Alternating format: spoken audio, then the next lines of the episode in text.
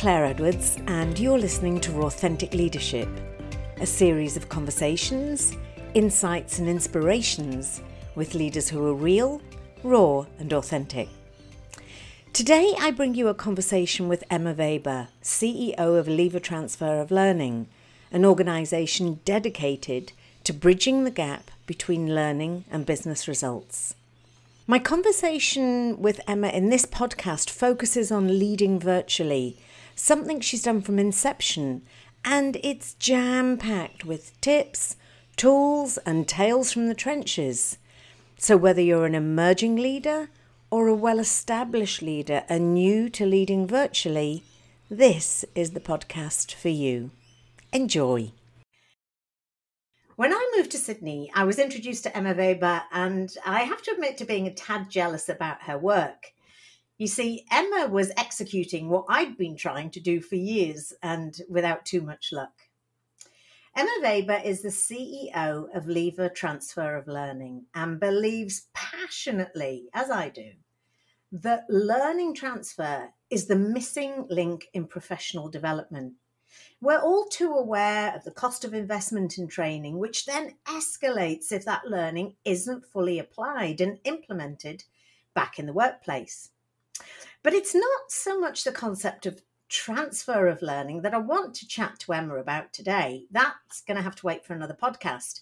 It's the fact that from the get go, Emma has led her organization and her team virtually which is extremely relevant for the situation that many leaders are finding themselves in today. Emma, welcome to Authentic Leadership. Thank you, Claire. So thrilled to be here today chatting with you. Oh, uh, yeah, it's going to be a really, really enjoyable and enlightening conversation, I believe. So, before we actually do a deep dive into uh, leading virtually, I'd love for our listeners to hear a little bit about your career journey and what led you to Lever Transfer of Learning being conceived and born? Well, it's a bit odd, Claire, because my, my professional qualification, my degree is in textile design. Oh. So, so, when you go from textile design to learning, it is a bit of a journey. But my, my sort of first career was in retail buying and merchandising, working in the UK and the Middle East for people like Next and Debenhams. If there's some um, UK listeners, they'll recognize those brands. Mm-hmm. Um, but I was trained to coach as a manager. So I went on a two day coach training course at a, an organization in London and just absolutely loved it. And I'd always ah. wanted to work for myself. And I was really close to starting a business in the UK. And at the very last minute, I lost my nerve and I went into management consulting, which I did for a couple of years. but I was consulting, um, I was on a consulting project but I was really coaching people. And the client said, Emma, you're providing more value than you know many other management consultants we've had. And I knew mm. in my heart of hearts it was because I was using a coaching based approach. So I, I used that moment to pivot, decided to move to Australia to start an organization in coaching, which then morphed into using coaching for learning transfer. So that's really the journey. And that was 18 years ago that I moved to Australia to start my own business. I thought I'd go somewhere with that no where no one would offer me a job, so that I wasn't back into the corporate world. So um, yeah, and and 18 years later, I'm still here. So you so you you took the temptation away. You thought, yeah. right, you know, let's let's make it so that I have to do it, and and really, that's really interesting. So what was some of the uh, uh, you know apart from obviously the the coaching element what were some of the triggers or the signals that facilitated that morphing that when you mm. realized that we you know we're, we're missing a huge link here i think in some ways the missing link is so obvious it can be mm. hard to see it because mm. we almost just accept it um, but i was reading a research report about um, you know coaching when it was um, added onto training I was also just, you know, browsing the web as you do and saw a company in Canada that was doing something similar. And um, so I spoke to one of my, my corporate clients about it in Australia, and they really liked the idea. And within about four months, that was all our business was focusing on was transfer of learning.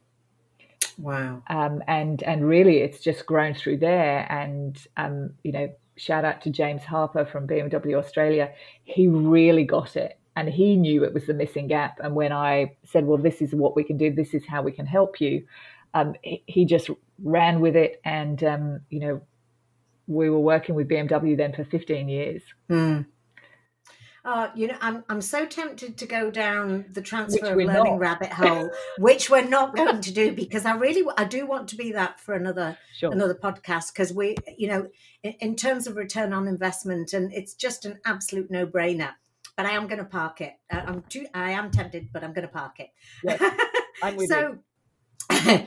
so we're talking about was it 2002 mm. that you yeah. set up and this is what I find really interesting. So 2002, look, that's what 18, 18, 18 years. Yep. So 18 years ago, you made a conscious decision to set up your organization virtually, which I don't think in 2002, you know, cer- certainly wasn't the norm, but I think it was definitely in the um, in the minority. So I, I'd love to hear more about you know what was what was going on for you. What influenced you making that decision?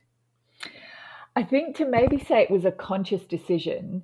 Um, I'm not quite sure if it's conscious. I think when you start a business, you end up doing lots of things that you don't know you're not meant to do.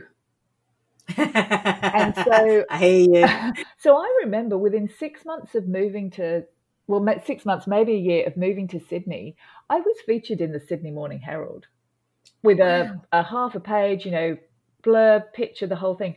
I didn't know how difficult that was to get because I was naive, I was new, I was just full of the joys of starting my own business.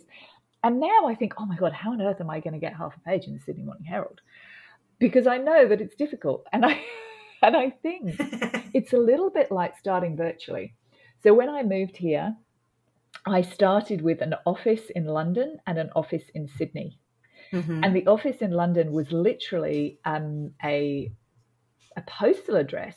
And you can get postal addresses in other countries. And you can, you know, in my heart of hearts, I felt we were already an international business. And to do that, we needed to be virtual.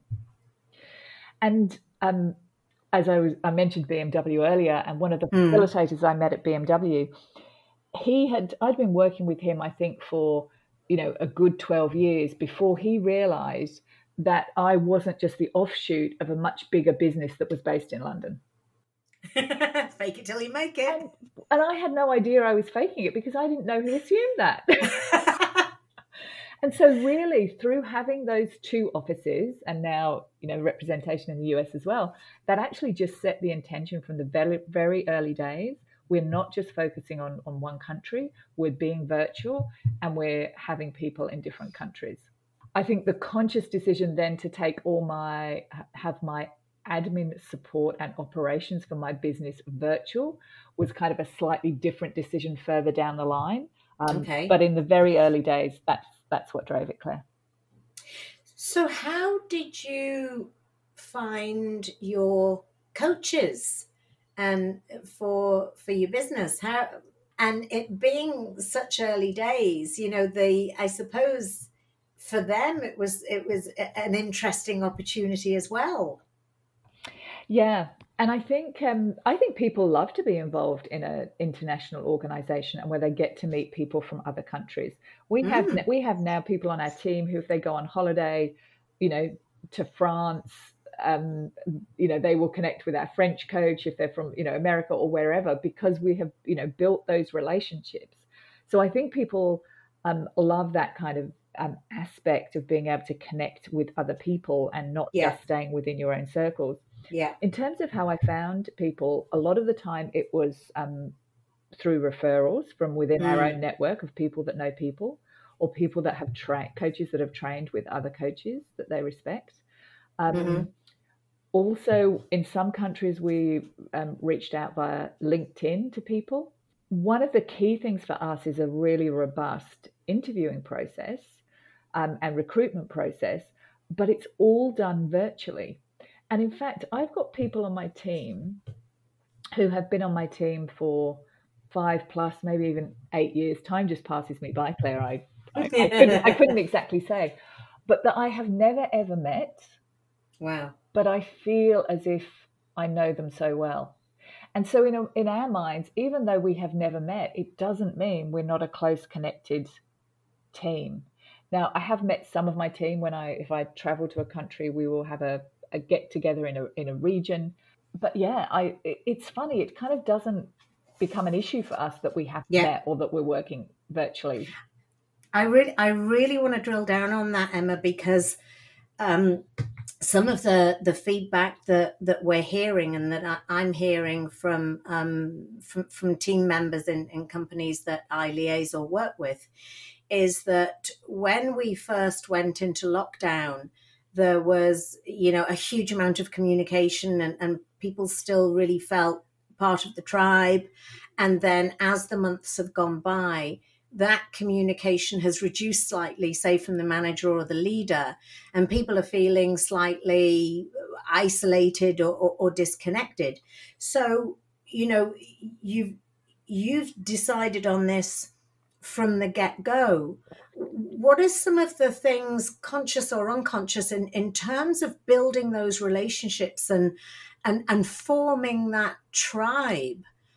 That could help people who are thinking, well, gosh, you know, now I'm going to, I'm either going to be in an online, t- a virtual team from now on or a hybrid team.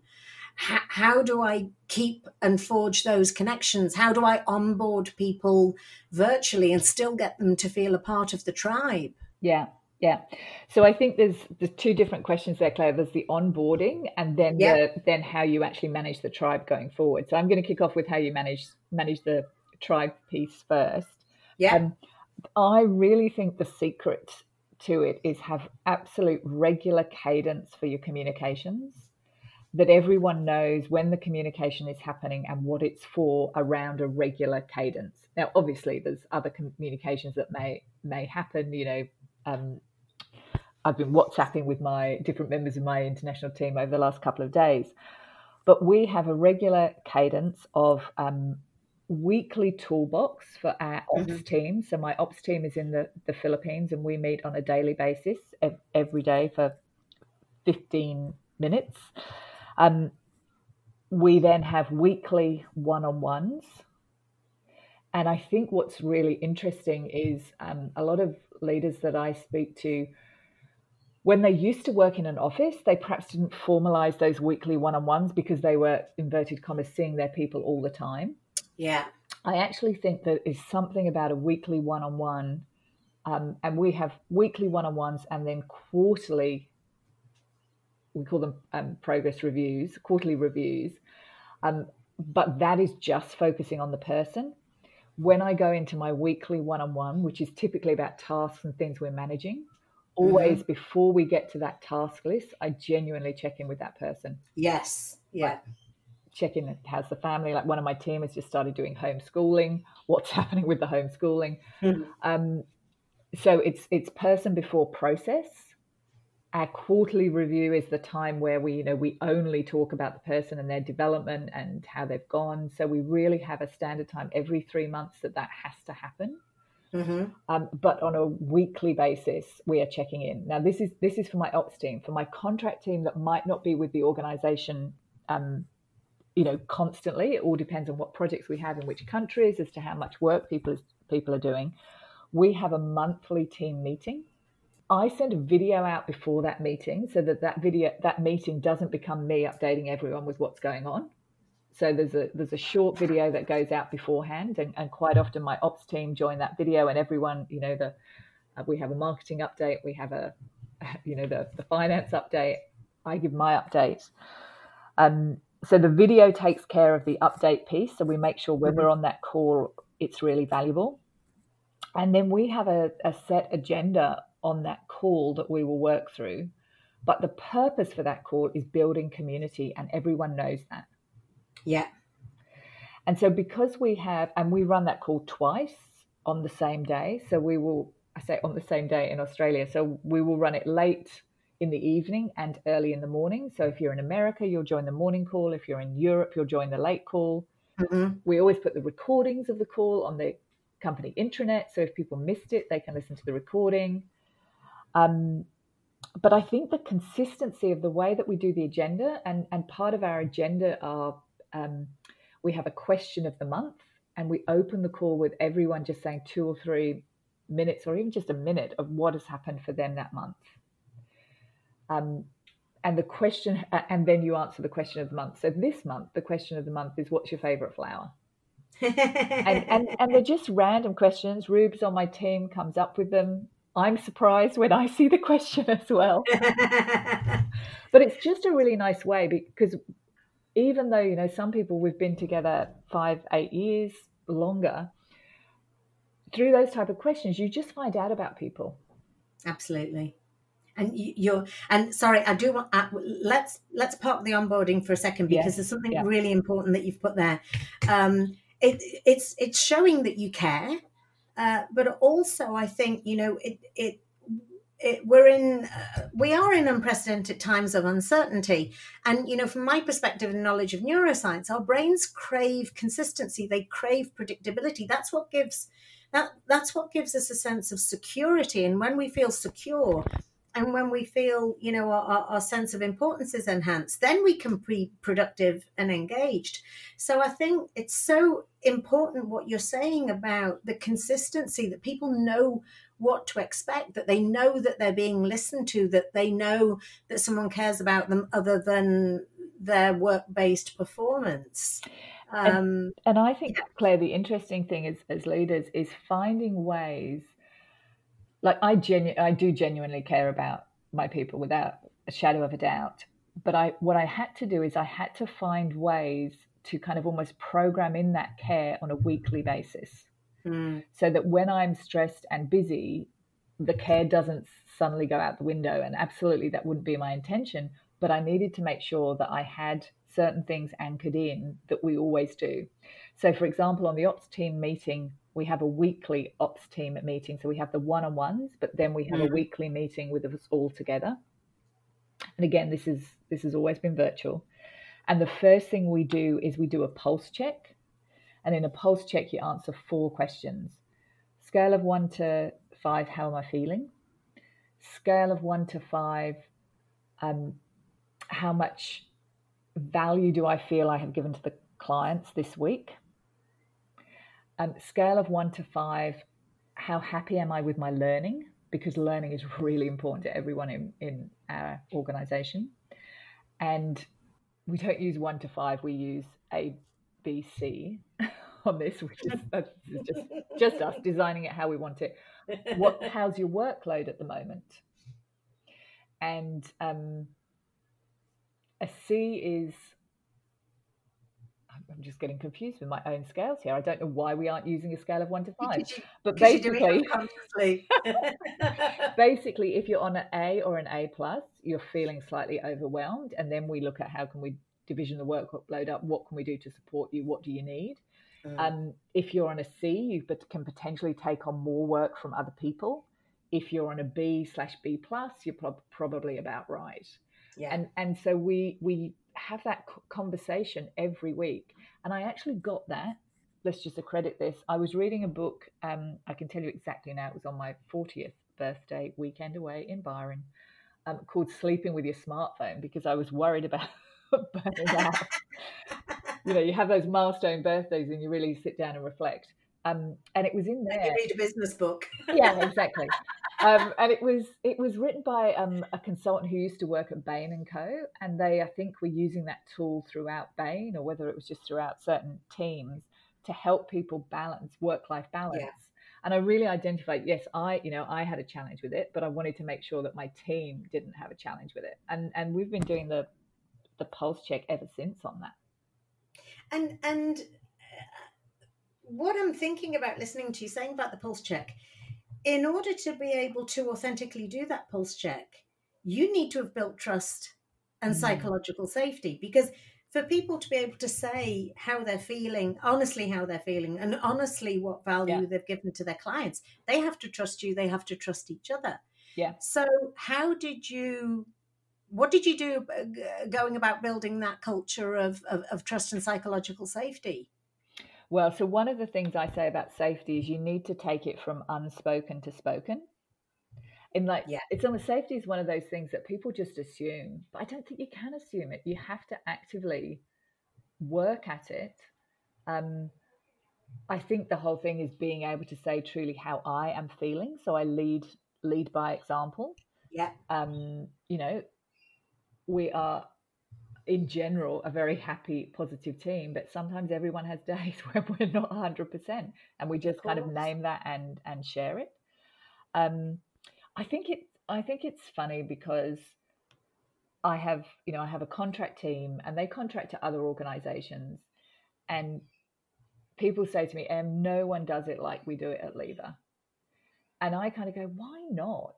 And then I go, it, I don't worry about what anyone else does, but I want people to enjoy what they do. I want people to love when they come into the Lever community every day and and you know come to work at Lever. Well, they're you know they're in their own home, working yeah. at their own own desk, but they have the mindset that they're coming into the Lever community for that, and therefore you have to have the community even stronger virtually. But Claire, I think it's only at the beginning of COVID that I really started to sit down and unpack and go, well, how have we done this? Yeah. Because this would be helpful to share with other people. Because we just did it, you know, at, with parked learning transfer. I fully respect that. But that's our business, that's our passion, that's our life. Mm-hmm. Building this culture has just been sort of accident, sort of accidental. Um, but potentially it's the most powerful thing about our business. Yeah. And, and that's why people yeah. and that's why people stay with you. Yeah. And we don't always get it right, Claire. You know, there's there's, there's learnings and there's um I, I, one of my team members, I was messaging him last night, and I realised I I sent on a wet WhatsApp. Um, his mother has was in in hospital and had just come through a very very difficult difficult night in the worst worst of scenarios, mm. and I I used the phrase well done. And I read that back and I thought, Emma, what on earth are you saying yeah. well done for? Now, the funny thing is, this, this um, lovely colleague's mother is such a trooper. Like, she is such a trooper. And, and that what was it was what was in my mind. But as soon as I read mm. that message back, I immediately sent another message that just said, "Hope those words didn't misfit. What I meant was, you know, etc." Yeah. Um, I don't even know why I'm sharing that example, Claire. Just uh, well, to, to what I what I'm hearing is this.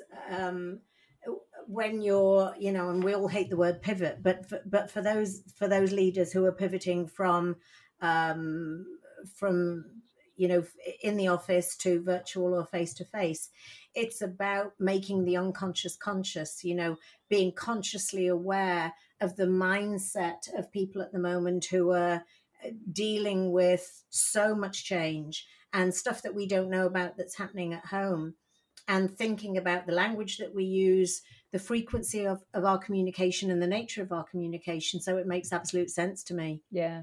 Claire can i just want throw one thing in here? I think one of the things i think if i were listening to us chatting hmm. i'd be thinking this all sounds very fluffy i'm aware of the results? And so one of the things that we've done to build safety? Well, a couple of things. So, um, with our with our team, we're constantly kind of collecting and building the metrics, yeah, of what um, performance has happened or not happened, what's happened with every single project. We have done that for years and years and years, and we always look at those numbers and look at where can we learn from them. And part of really that to do work when people come onto the team it's not always about getting the 10. If we're always getting a 10, we're not learning and we're not growing. Yeah. Um, let's celebrate those wins, but then let's not be afraid to look into those areas where we haven't got the outcome and what happened why was it what could we do differently and we do mm. that in a way that's not you know it's never a bad thing to be to be looking at that and we had uh, we have a um, mentoring and development conversation for all of our teams. I now have a senior team that does that. I used to mentor everyone myself up until about four or five years ago. Um, and they were just some of the most rewarding calls. And I actually think a lot of the time, particularly with our contract team, that's why people stayed with us because yeah. we had such growth. But the reason we had such growth is because we weren't afraid to look at those times when we hadn't got, you know, an amazing nine or 10 mm. outcome and really delve into it.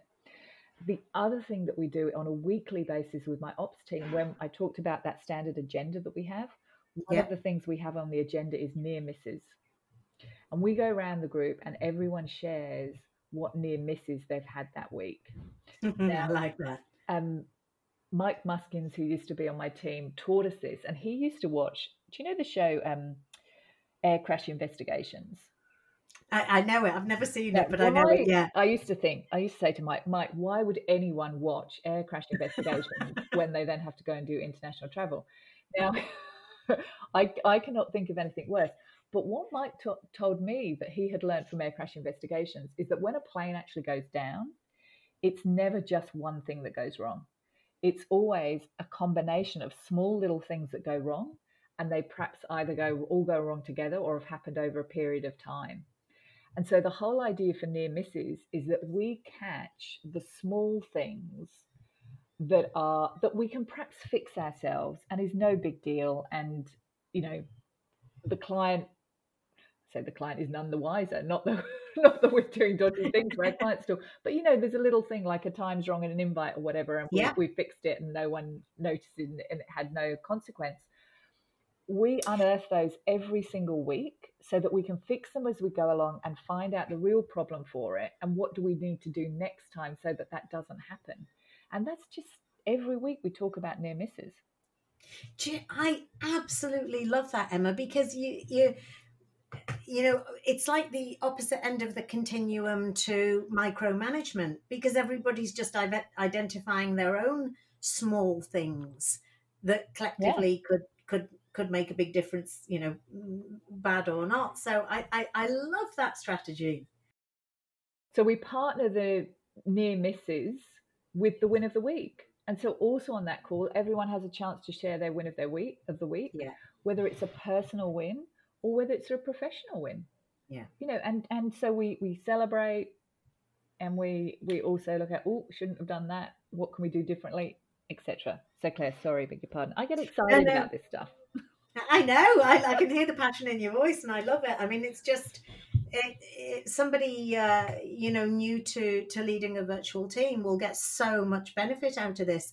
And and i think it's probably an appropriate time now to go back to that onboarding because probably never before or, or, rarely unless you've you know taken the strategy that you've taken um, people are people are interviewing recruiting and onboarding virtually from the get-go so there's a couple of things going on in my mind around here is firstly um, you know making sure that you've got the best fit of a candidate when you can't actually see them face to face and secondly is that uh, creating and managing that process so that they are fully onboarded and, and part of the tribe. So I'd love to hear more about that, Emma. I think it's it's funny because so when I'm bringing my um, members of my team on board in the Philippines, it's funny, Claire. Just if you can't see someone face to face, you just do the induction virtually, and you don't think mm. it's any big deal. Mm. And so I think the thing is, you know, you make time, you um, chat and you listen. You have, um, we have some calls where we have videos on, some where we have videos off, um, and we just have a routine around that. We have a really powerful and welcoming induction um, collateral or sort of manual that people can, you know, read through. I'm quite proud of that. It says the history of Lever, it's got about our culture, it's got about our values. But really, it's being purposeful about it's, just exactly the same as way as you would onboard someone into a regular yeah. organization. So I kind of think we think it needs to be done differently because it's virtual, and it it probably does, but it just needs to be done the same, but in a in a virtual way. So yeah. that's not true because it's not about having you know sat in someone meeting after meeting for hour after hour. Um, but you know, it's about it's about engaging. It's about giving people things that will help them think, help them understand, being there to support them. and and it's probably more effective in you know uh, when I remember sort of all the jobs I've had with onboarding uh, in an office environment. Dear God, I've been so inundated with information and meeting people that at the end of every day, I was exhausted and ready to collapse by the end of the week. So you, you it's probably spaced out better when it's done virtually as well. Yeah, and you just you just plan for it. And I, you know, I when I've um, brought people on in the Philippines, sometimes it's been a year before we've met, and yet we've been they've been working full time, and we've been working together every single day. Yeah. Um, and what I try and do now is, you know, in, on alternate years, me go to the Philippines, and the Philippines team come here. Now, obviously, that's on pause at the moment with mm-hmm. with COVID, um, and we've you know we've openly said, look, it may be a while until I get back to the Philippines or the team have their next trip here. Um, mm. I remember when um, one of my team members from the Philippines came here, they hadn't even had a passport before. It was the first time that they had left their um, family. But, it, you know, that was wonderful to bring them here. And I, I love that we did that. It didn't feel absolutely necessary that we must do that. We just wanted to. Yeah. Okay. Now I'm going to change tack slightly because I, I remember when I first heard about this, you uh, introduced it at um, an AITD conference because it's not just the running of Lever that's virtual. Um, I, think it was back in 2016 that you piloted your artificial intelligence coach bot, Coach M. And I, I just for me to try and get my head around an artificial intelligent coach. I, I don't get it. And now I'm, you know, I'm one of your greatest advocates. But tell us more about Coach M. Well, the funny thing with Coach M is um, it took me a while to get my head around it as well, Claire. Let's be honest. And I we I was joking with a, a client the other day. We were doing a presentation together, and they were reminding me of how resistant I was in the beginning to say, you know, I have an amazing team of people around the world who are talking with people over the phone, having learning transfer conversations. I'm always saying to them, remember, it's not about you and the participant or the learner having a conversation. It's about you helping the learner have a conversation with themselves. Yeah. You know, for me, thoughts, feelings, values, beliefs, and fears control our behaviors. I know you're hugely into the neuroscience, and we could, again, we could geek off in a little avenue on that.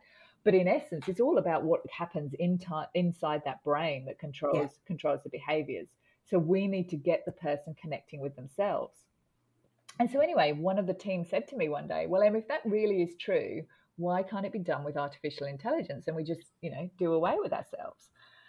And I sort of said, "No, never, not in my lifetime. The AI will never be able to do that." And and you know, as a leader, you've gone into that space of being defensive and you kind of go, oh, hang on a second, let's just be a little bit more open minded. Could it be possible? Would it be possible? And basically, we just started to experiment. We have an amazing technology partner across in the US.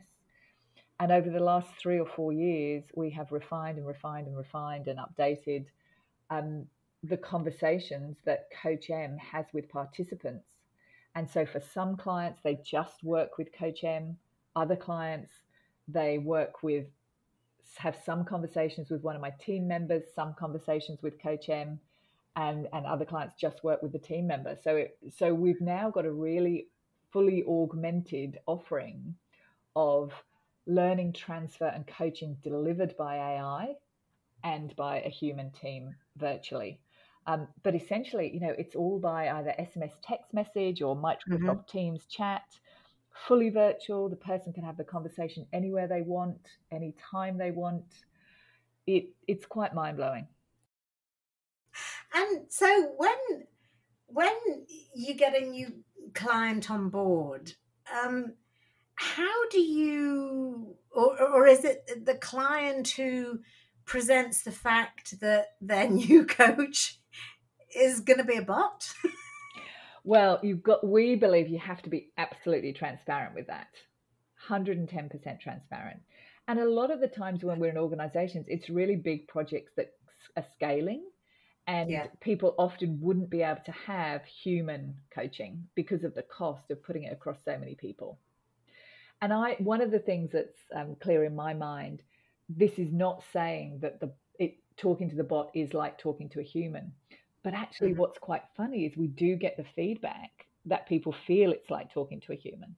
Mm. So, so it's kind of in my mind, you need to set the expectation. This is not about sitting down and having a conversation with a human, but you people relate to it that way. People will yeah. wish the bot happy Christmas. People will say, you know, thanks so much for your help today.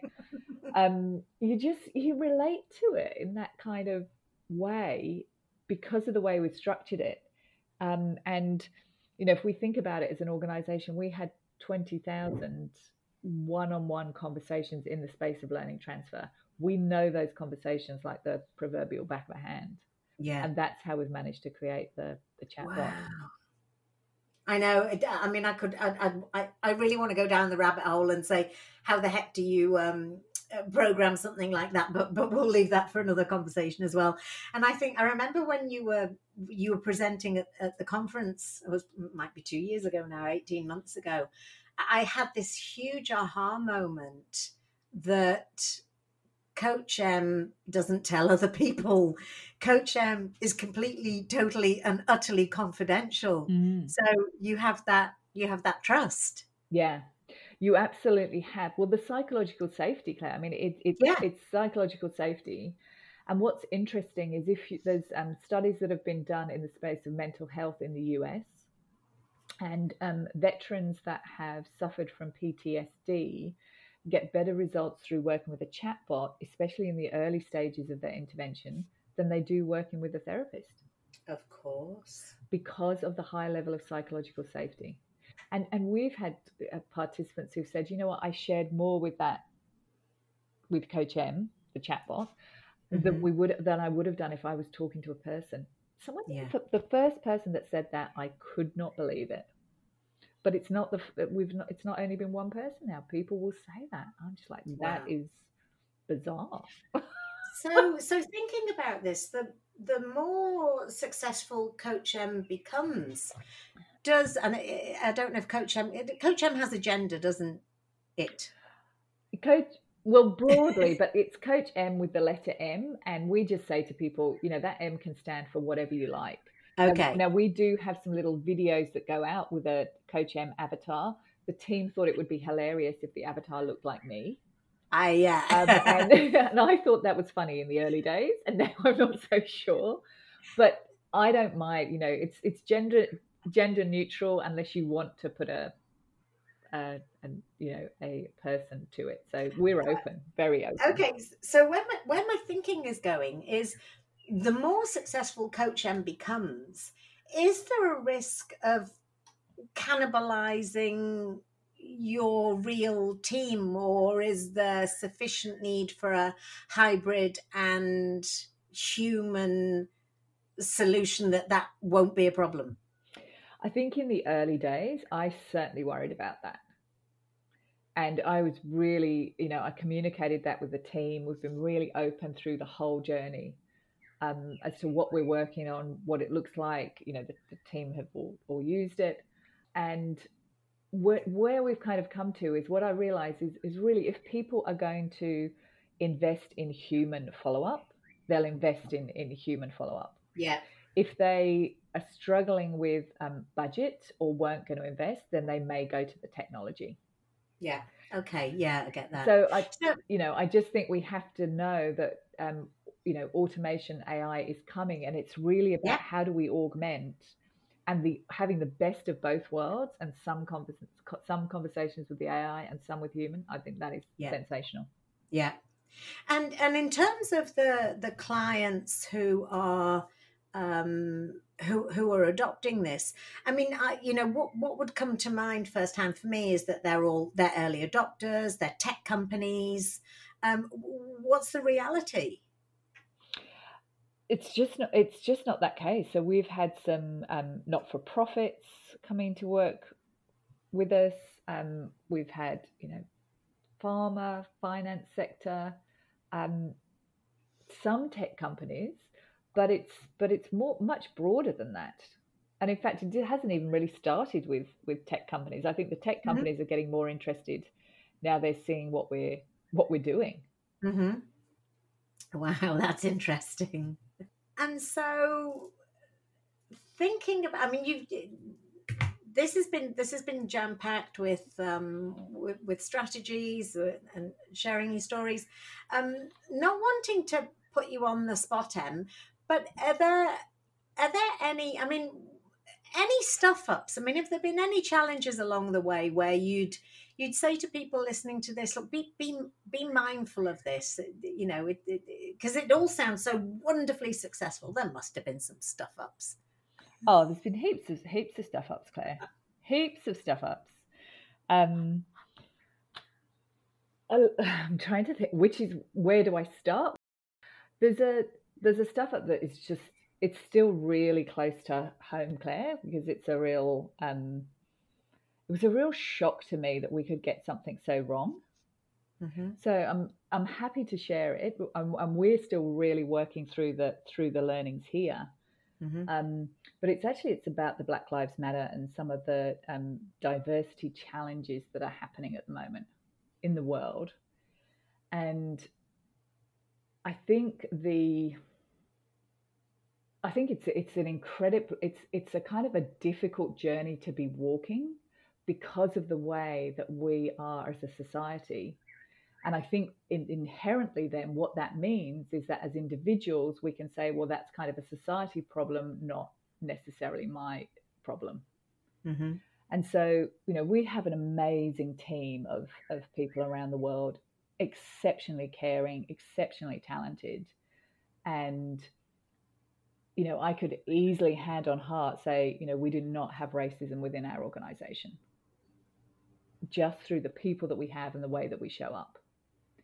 Now, what was really interesting is that as the George Floyd um, challenges unfolded earlier on this year, I think as an organization, we didn't know how to handle it.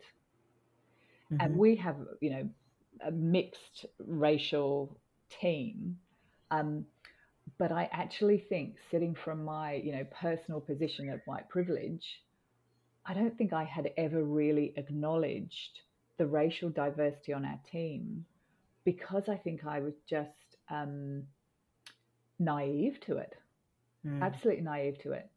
And so we inadvertently, and obviously it was inadvertently because you'd never do this intentionally, um, one of our team members felt really excluded from Lever because we didn't reach out to them personally at that time to check in how they were. So, so as a team, you know, I was sharing about the team member whose mother's gone into hospital recently. Um, you know, we check in with things that are happening in someone's country or someone's kind of personal life, whether that's birthdays or you know children's milestone birthdays, those kind of things and we I was so concerned about what we needed to do for Black Lives Matter as a business, you know, mm. when organizations were kind of making those statements. And I didn't yeah. want to just be one making a statement. I wanted to do something constructive. Plus, you know, you've got all your other business things, you know, going on, which is your, your distraction. What I missed was just reaching out on a personal level to the people of color within our organization saying, How are you? And yeah. and in my naivety, I kind of know these are wonderful, wonderful piece, people, and I'm thinking, well, they are not affected by racism because they're such wonderful people. Hmm. And and what and now we have been doing a lot of reading. We've got a working party around Black Lives Matter. We're having you know lots of personal personal insights and business insights. It's almost it wasn't it's not about the big society issue. It was about yeah. just reaching out to individuals. So we made a huge, you know, mortified, huge stuff up that really, you know, affected one, one of our team in a really poor way. And, you know, I will take that lesson with me forever now. Um, but we're learning from it. You know, we've, I'm doing huge personal learning and we've got the working party in place and we're, you know, looking at what changes are we putting. We're putting those into place quite kind of thoughtfully. Mm-hmm. Um, but yeah, you know, it doesn't take away from being a positive team and a caring team. But yeah, we of course we don't always get it right. So that is that's probably one of the worst stuff ups, Claire, that I've just chosen to share with you and your listeners. Um, but that's the reality, isn't it? We do things which we get really wrong at times. Oh, you know, it is. It's a, it's a continual learning journey, and and Um, and thank you for sharing that. I'm sure that you know you're not the only one who's been in in that position. And um, you know, my, all my years in corporate, I I, I was so uh, acutely, consciously aware that I was never going to be able to tick the box to say, I am now a great manager, I am now a great mm. leader, because it's just a continual learning journey. Um, what I hear from that, it's the process of, um, of, of uh, uncovering it, acknowledging it, and working on it. That's the most important. And I'm sure your team member um, now now appreciates that. I think yeah, I, I, I think people are with Lever, and I and I always say this when um, if you're joining Lever, you're actually on a learning journey, and it's a personal mm. learning journey, and that is for me and every single member of the team. Yeah. And in that learning journey, you know, we know what learning's about. You you've got to go through some of the really gritty, kind of horrible stuff realize where you've got it wrong, realize what you didn't know to then kind of yeah. come out the other side with the support of your colleagues. So, so I think everyone is learning and has learned through the situation.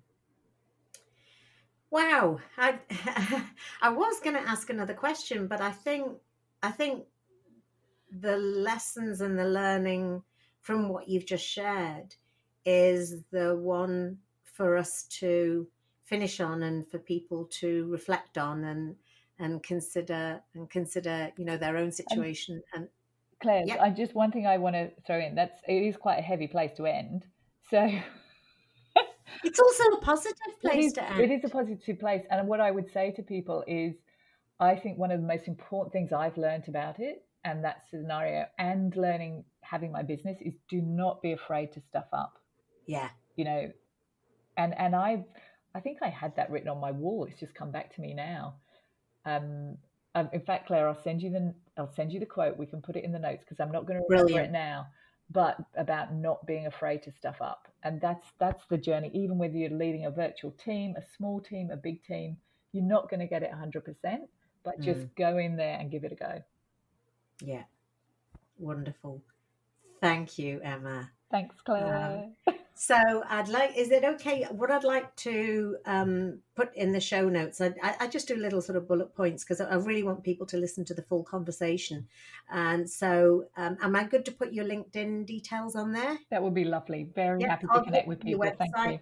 Obviously, your amazing book, which we'll talk about when we talk about transfer of learning next year in next year's podcast, and the not afraid to stuff up quote. I would love that it's been enlightening. It's been, um, yeah, educational. Um, I've learned so much.